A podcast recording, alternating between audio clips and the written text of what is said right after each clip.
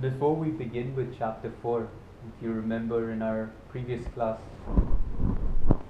before we begin, we'll just talk a little bit again about the, uh, the gunas and especially just again re-establish the different ways to look at the gunas, to interact with the world based on it.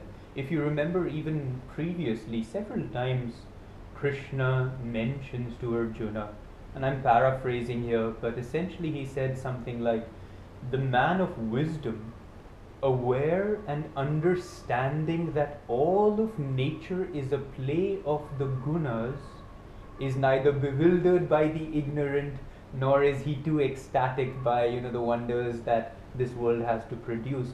So essentially krishna is once again as he's given us tool after tool perspective after perspective ability after ability of how to kind of place the rudder of our life and understanding as we move forward. And he's brought our attention several times to the gunas. And as fascinating as it was the last class we talked about the gunas and the caste system as it relates to our own consciousness. It'll be helpful once again to come back to that understanding what krishna is essentially saying which is very beautiful but it, because it also creates a certain impersonality is that everything in this universe is a mixture of the gunas whether it be sattvic, rajasic, or tamasic. It's all just an interplay of the gunas. So when we're talking about us interacting with the world, it's really our gunas interacting with the gunas of the person, of the food we eat, of the circumstance, of the place that we are in, of the weather. of the weather. I mean, it's a fascinating way to just create a new outlook of ah, this is what's happening. And then not saying, oh, this is what's happening, so I'm subject to the gunas. Then to realize that, ah, this is a directional ladder for me to be climbing.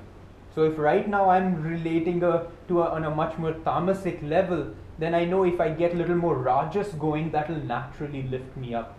And it's an interesting way to for us to look at everything in life. First, of course, we should look at our own selves, look at our own thoughts. Every thought is vibrating with one one prominent guna over the other. Every word, as we were saying last time, the quality of our voice reflects the gunas, the play of the gunas. The way we perceive life reflects the way the play of the gunas. Food greatly reflects the play of the gunas. And so you can use so many different ways to say, okay, if I need to move up here, say somebody who's again, I mean, unfortunately, I'm using the example of tamas, but I don't mean to necessarily, but it's just, it helps us understand okay, if somebody is really, really, really low, the foods that they should have would probably be foods that have a lot of rajasic energy in them, just so that just the quality of the food imbibed into the body kind of in, injects into our system a little bit more rajas. And that alone can perhaps have the required effect to move this person from one state to the other. And that just helps us, and for those of us who are very restless, you know, are tend to do a lot and have a lot of energy, but the energy is not focused, it's not calm, for us, we have to start thinking about okay, what does my diet usually consist of? And then start gently introducing more of those sattvic things. And so it's not one size fits all here, and it's often not even one day fits all. And doesn't that make life just so much more fun? Sometimes I was thinking about how we interact with our environment. And a sattvic environment also requires a sattvic outlook within to actually have the desired effect. I was thinking in terms of also East and West a lot. Every time we go and visit, say, the United States or even Europe, you know, it's it's quite amazing at just the sattva that is outwardly expressed in terms of cleanliness, orderliness. Everything works, everything functions. There's outward harmony, cooperation, understanding, between, in general, of course, every place has all three gunas playing. But when we spend time there, as beautiful as it is, after a while, you know, it's just if our own gunas aren't perfectly in harmony with that, it's like after a while, it's just like, you know what, this is nice. Yeah, the world works, you know, it's just, I don't need to work that hard, I don't need to fight against this too much. And for some people, that might force their energy to go down and they won't no longer seek as actively freedom from this material plane. On the other hand, if you think about the East, we think about India, outwardly, you know, there's not necessarily that sattvic guna uh, that apparent. You've got, you know, cleanliness is always an issue, chaos is always an issue. Birds. Huh? the birds. The birds every morning that come, the crows that come to wake Narayani up with their gentle lullabies. So, but you've got that side of it. But for some of us, the way our gunas are, it's even more like, ah, this world doesn't work. This isn't where my happiness is.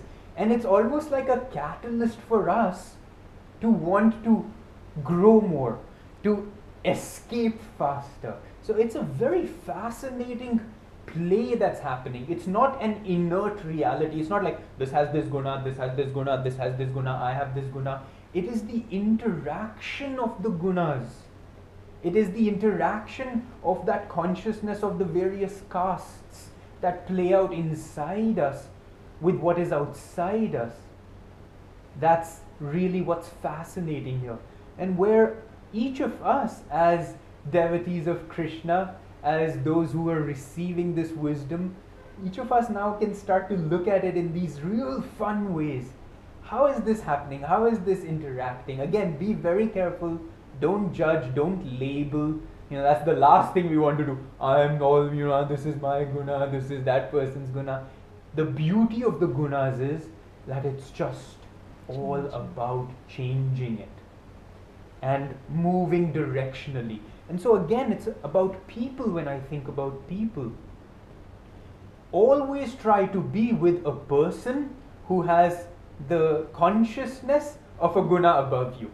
That is a natural magnet to draw your energy in that direction as well. So, anytime you feel i'm feeling really restless right now. So i'm feeling a lot of rajas. And also tune into where is this rajas? Is it the vaishya rajas which is, is much more about you? Is it the kshatriya rajas which is it much about other people? But then say okay i want to i want to hang out with people who are the brahmin sattva energy that they're expressing more outwardly and this way again day by day the beauty here is day by day I live by conscious choice and understanding. That my days aren't random.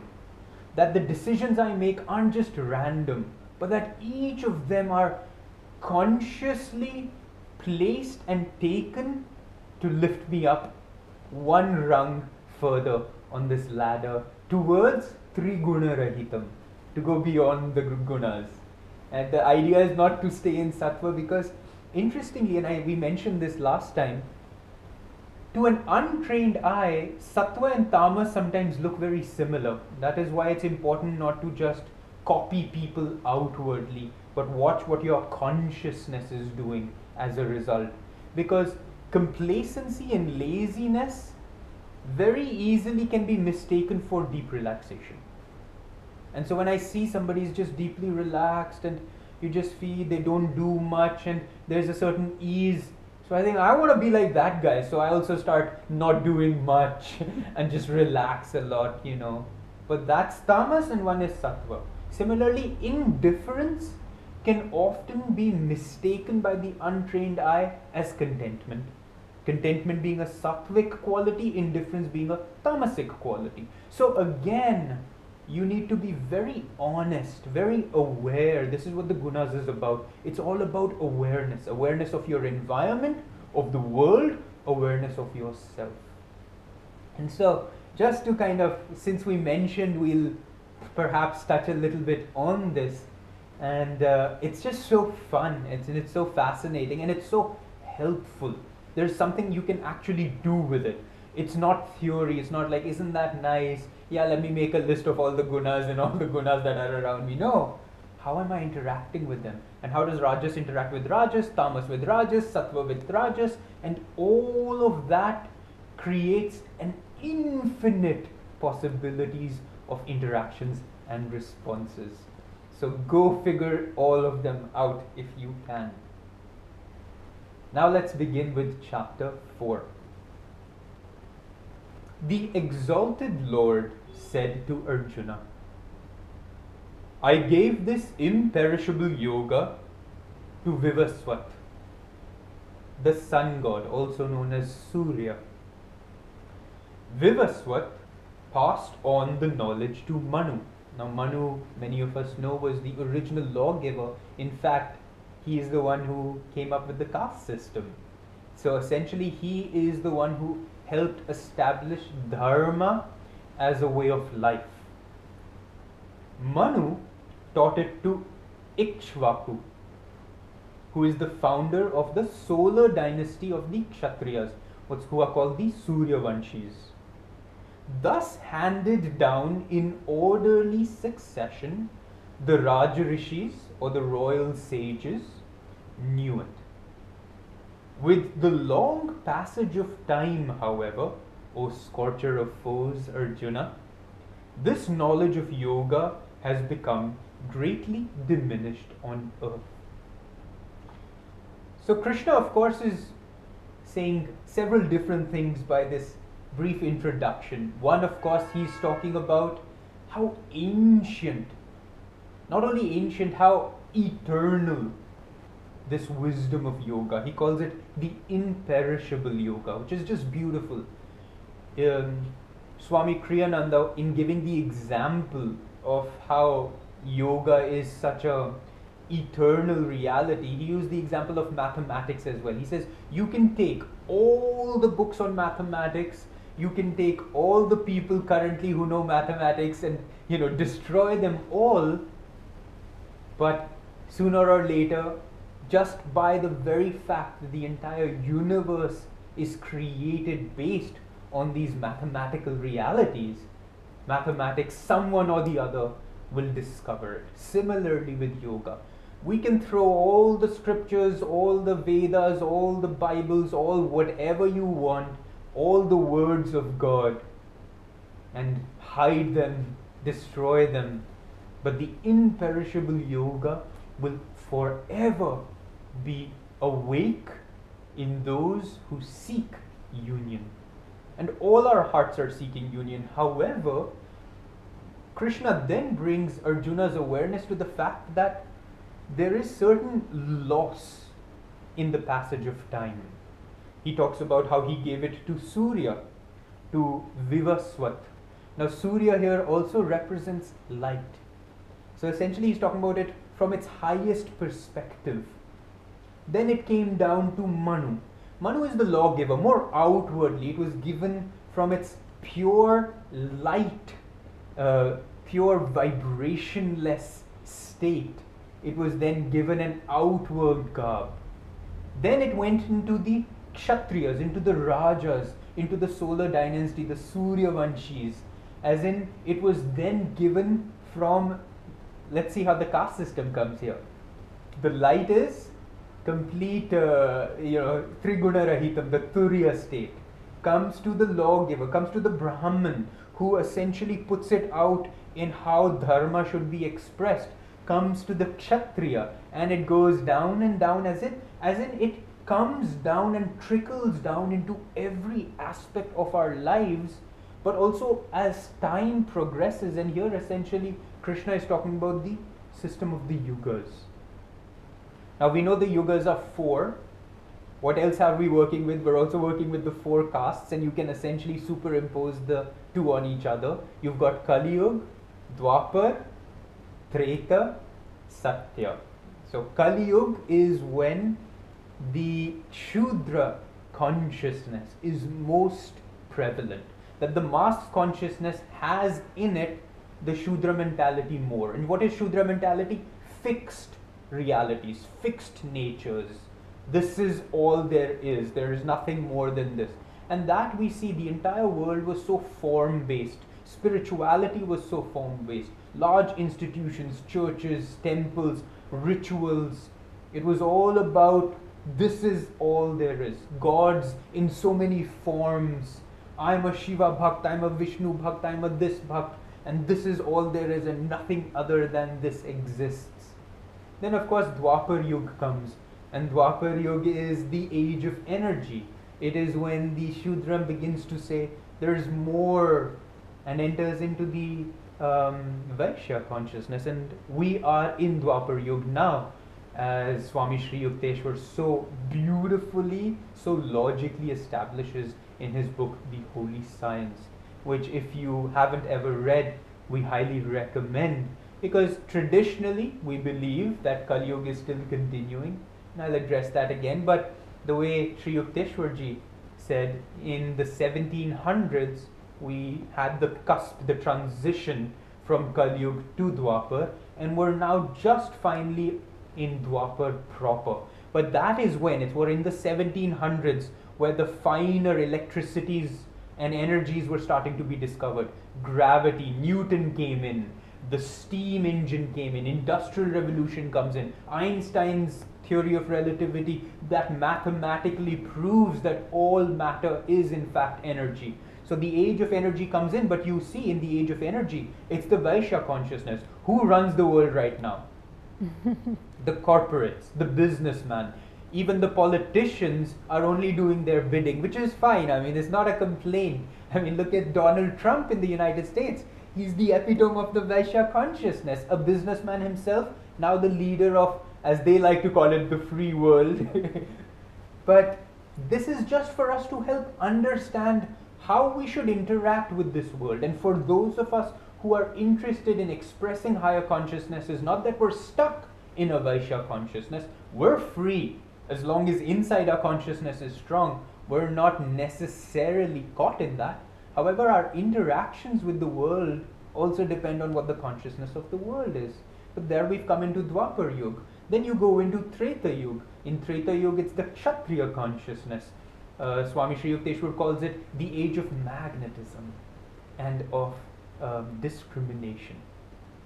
And in that, it's all about the larger picture. And then of course Satyug comes, and in Satyug, every the majority of the mass consciousness is well aware of God's not only his presence but his energy behind everything. In Satyug, the person who would be considered the t- most tamasic of person will probably be mm. considered fairly sattvic in our age now. But you just see how relative it is, the, the energies are in this world. And the cycle of these four yugas are constantly rotating such that it is Kalyug, Dwapar, Treta, Satyug, Satyug, Treta, Dwapar, Kalyug, Kalyug, and it cycles through. Every 1200 years is half a cycle, and then another 1200 years. So for 2400 years, or oh sorry, 24,000 years, Swami Sri Yukteswar explained this yuga cycle continues. And what Krishna is referring to here is as they move from when this knowledge, this wisdom, this imperishable yoga was given in the Satyug, in the age of light, it then passed through, and little by little by little by little, it was not lost, it was greatly diminished. Because even in Kali Yuga, for all their outward forms and rituals, the intention was still there to unite with God. Most people were not aware of that intention. You know, I could take a ritual such as the Arati, which is such a beautiful thing, where it represents the little light, the candle, the flame that is within us. I'm offering to the infinite light that is you. So that's the exchange that is taking place in an Arati. Now, that could be somebody waving a candle in front of a murti, or that could be the devotee offering that light, which is a spark of the divine that he knows exists inside him, and he's wanting that little light to merge into the infinite light of uh, the divine, of the deity that he is worshipping. And so it's about the consciousness behind it. All these things were created from a high consciousness. But as the yugas naturally descended, that awareness got more and more diminished. Here, however, then Krishna goes on to say, Today I have taught you, my devotee and friend, the ancient science of yoga, the secret to the highest blessing to mankind. He told us what our greatest enemies were in the previous uh, chapter. Now he's telling us what our highest blessing is. And what is the highest blessing? The ancient science of yoga. The moment of Mahabharat, where the war is going on, is an interesting time because that is the transition from the descending Dwapara into descending Kali Yuga. In, right in the middle of the war itself, the transition takes place. So it's interesting that Krishna says, I revealed it first to Surya, to light, to Vivaswat, who related it to Manu, to Ikshvaku, to the Rajarishis, and thus it diminished over time, and now I relate it to you. And let's fast forward in the 1800s when Babaji, at the same cusp, but this time the ascending Kali Yuga going into ascending Dwapar. Same thing, Dwapar Kali Yuga transition here, Dwapar Kali Yuga transition here. What does Babaji say to Lahiri Mahashaya? This long lost art of Kriya Yoga that was hidden in secrecy in the high Himalayas because the consciousness of man could not perceive it now the time has come once again to introduce it. Because as the consciousness once again moves upward, and we can see, look at the children of today, already their awareness is far greater than we ever had. Smarter, quicker, more sensitive to vibration, even. And so we're seeing this awakening, this a, a rising of consciousness and Babaji, just like Krishna introducing at a time where consciousness was shifting to Arjuna, now Babaji does the same.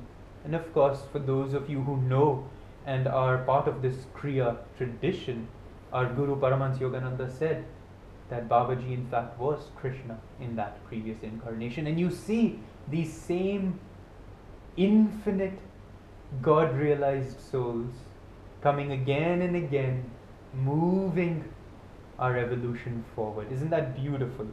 However, here there's two other things that I want to focus on. What Krishna says. Today I have taught you, my devotee and friend, the ancient science of yoga. Swami Kriyananda in the big fat Gita, he really focuses on the word friend not just because uh, Krishna and Arjuna were also outwardly in those particular forms friends, but he's talking about there comes a time where you're no longer just a devotee of your Guru, but you become a friend of your Guru. And he says this is a turning point in the devotee's life. And it is at this point that the devotee receives from the Guru the highest or the most that he is able to. Why? The friendship, Paramahansa Yogananda ji always said, friendship is on this earthly plane the highest and purest expression of a relationship. Because it carries with it, and this is what we're talking about, of course, true friendship, it carries with it no obligation or expectation. So Krishna here is, I mean, just the subtlety of Ved Vyas as he plants these tiny little things in here. So that those of us like Swami Kriyananda who can pick up on these things and help us pick up on them as well, we start to have these little breadcrumbs that guide our path. Ah, first I'm a devotee. So the devotee relationship, of course, what is the devotee relationship? Of reverence, of worship, which is beautiful to first establish. I mean, it's really the most fulfilling relationship there is. Once you realize who your guru is, it's like, ah, I just want to give you everything. But in there, there is this, there is this little bit of Vaishya consciousness, you know. I'm your devotee, and there is this separation. But then the devotee, as he practices, as he deepens and develops his relationship, it never doesn't shift. You are still a devotee, you're still a disciple. You've not become an equal of your guru, where, but the relationship is now of equals in the sense of there's no obligation, there's no expectation. I love you because I love you.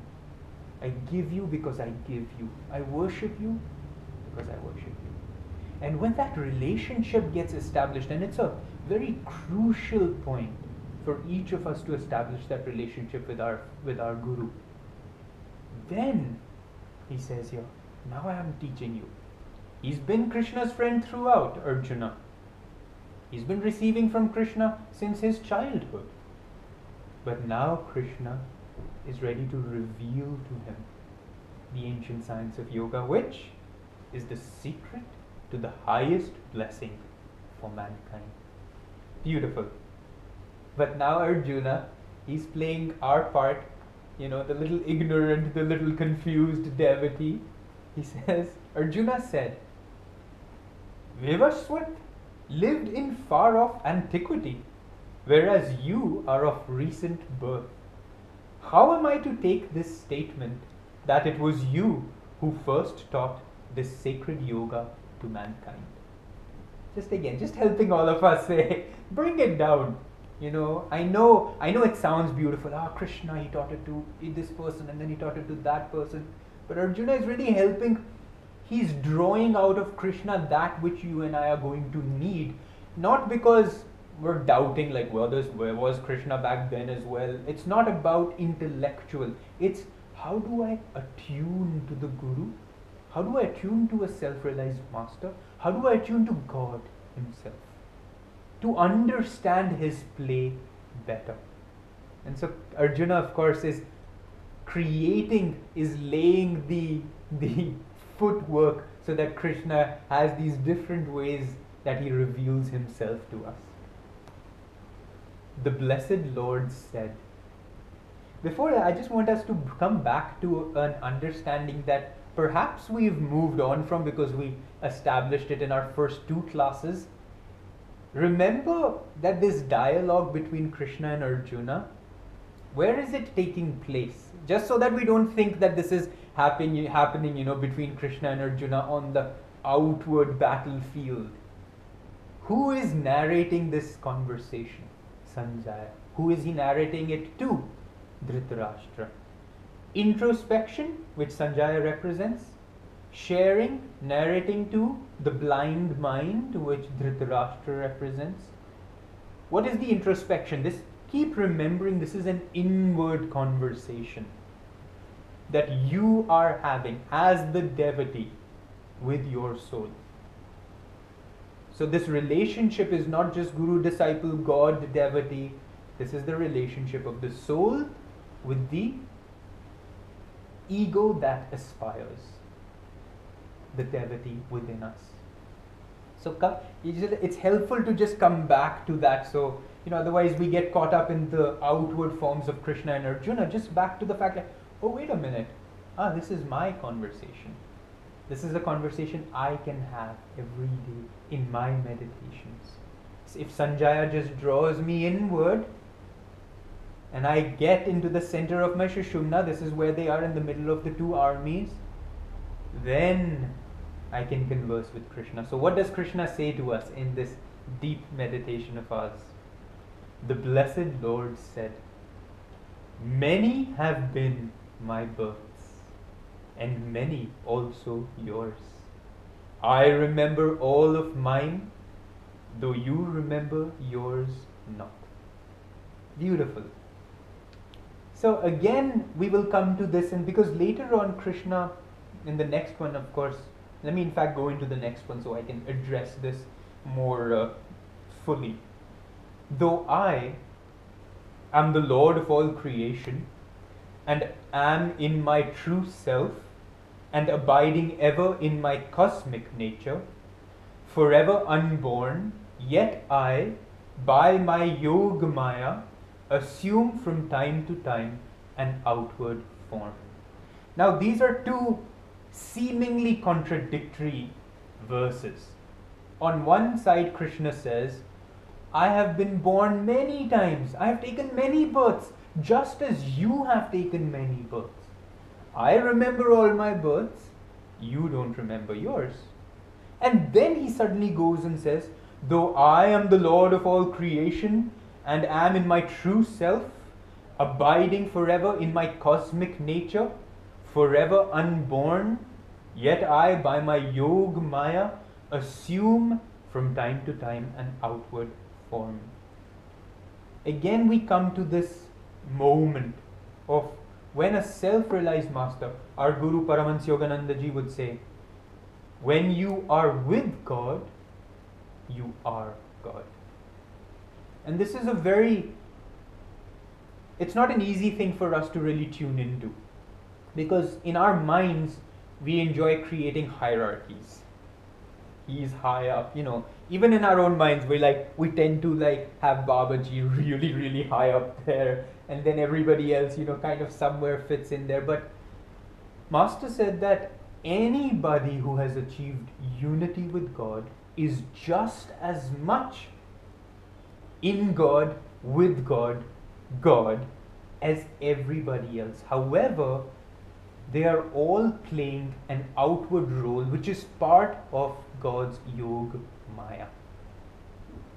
So it's it's helpful. You see, it's very, very helpful to to not create this sense that they are this perfect soul, they just came, they just once entered, you know, and their only job is here to show how perfect they are. What's the point of that? I mean, why would God need to be worshipped? What would He gain possibly from you and I getting all worked up about Him? He's everything, He's everyone, He's bliss eternal. He's not looking for your or my validation. These great souls united completely with God, they are God, but they have become God just the way we must become God as well. Many births have I lived, O Arjuna, just as you. I remember all my births now. For now I am united completely with creation. Now I live completely in my highest cosmic nature. And through my Yoga Maya now, I come and play a certain role outwardly. I come for purpose time and time again. In the next chapter, we'll talk, in the next class we'll talk about what that purpose is but it's an helpful thing i know it goes against a lot of established tradition where no it's either krishna who's the highest and greatest or it's shiva who's the highest and greatest or it's somebody else. But they're just all one. They're all just helping us feel understand know. Their example is this is the path. We have walked this path. This is not an imaginary path that I'm t- saying to you just so that in the end I get you to worship me. They have nothing to gain from our worship. But this is the path I have walked lifetime after lifetime, perfecting my consciousness, overcoming my karma, understanding the realities of how the gunas work, and working with them and now Arjuna, now you, now devotee everywhere. Follow my example, follow my lead. With that, let's see if Narayani has taken some notes for us where we can then take what we've just talked about and discussed and put into some practice during this week. I really appreciate how Krishna and Yogananda and then Swami Kriyananda explain the um, yugas and the gunas and how everything is intertwined and we need to apply that in our daily lives.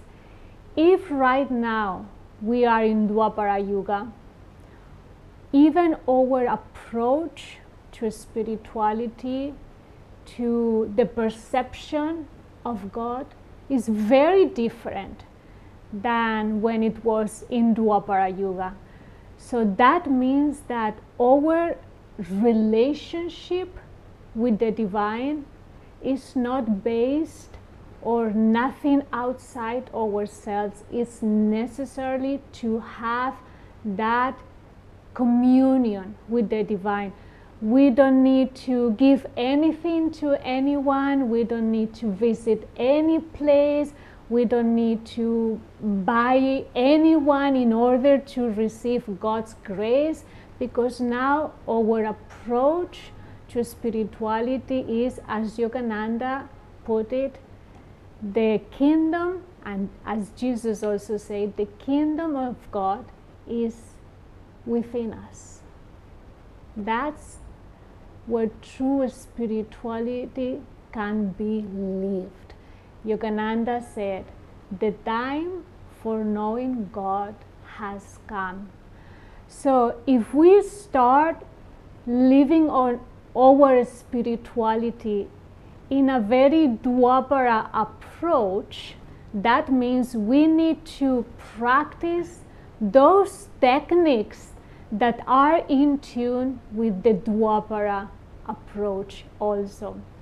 Yogananda gave wonderful techniques that are in perfect attunement with the Dwapara Yuga consciousness, with, which is all about energy, is beyond form, beyond the senses.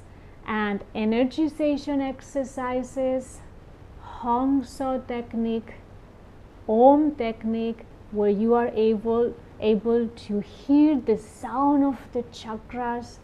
Kriya Yoga practice is all about the energy flowing through the sushumna I mean, there is nothing more Dwapara yuga than these kind of techniques. So if we really want to start having real inner conversations with God, I mean, when, when we really want to be serious about the spirituality, we need to start looking for, practicing, learning Dwapara Yuga techniques because it's not going to work anymore with just the tamasic techniques, techniques that don't require our willpower, our energy, our enthusiasm. So I would say if you have not yet explored any of these techniques, for example, energization exercise is one of the highest Dwapara Yuga techniques and Kriya Yoga. I would say just go for it. Start feeling that presence of the divine within you, and no one else can do that work for you. So, I would say from this chapter, and we will explore more about it, is about tuning yourself and choosing those techniques that are in resonance with the energy of the world right now. Look for those Dwapara words, Dwapara kind of music, uh, Dwapara exercises, and people who are trying to experience God beyond form beyond the temples, beyond any form. And I think we will grow spiritually faster. Is the time of energy, and we need to start developing a relationship with the energy that is constantly flowing within us and interact with the world at a much more vibrational level and at a much more energetic level where words are not as important as our thoughts, our intentions, our love and good wishes for other people. That has power. And if we know how to use that energy that is limited within each one of us, we can really change incredible circumstances and above all our own Nowadays, time is passing by very quickly, even more than 10 years ago. Even the concept of time is different. Now, one hour is hardly any time to do anything. 10 years ago, one hour was like, okay, I have enough time. So, our concept, conception, and conception about life, time, space is changing. So if we don't catch up uh, how the world is going, we are going to be left behind. So let's go to work and let's start practicing those techniques that will put us really in readiness to absorb Krishna's consciousness.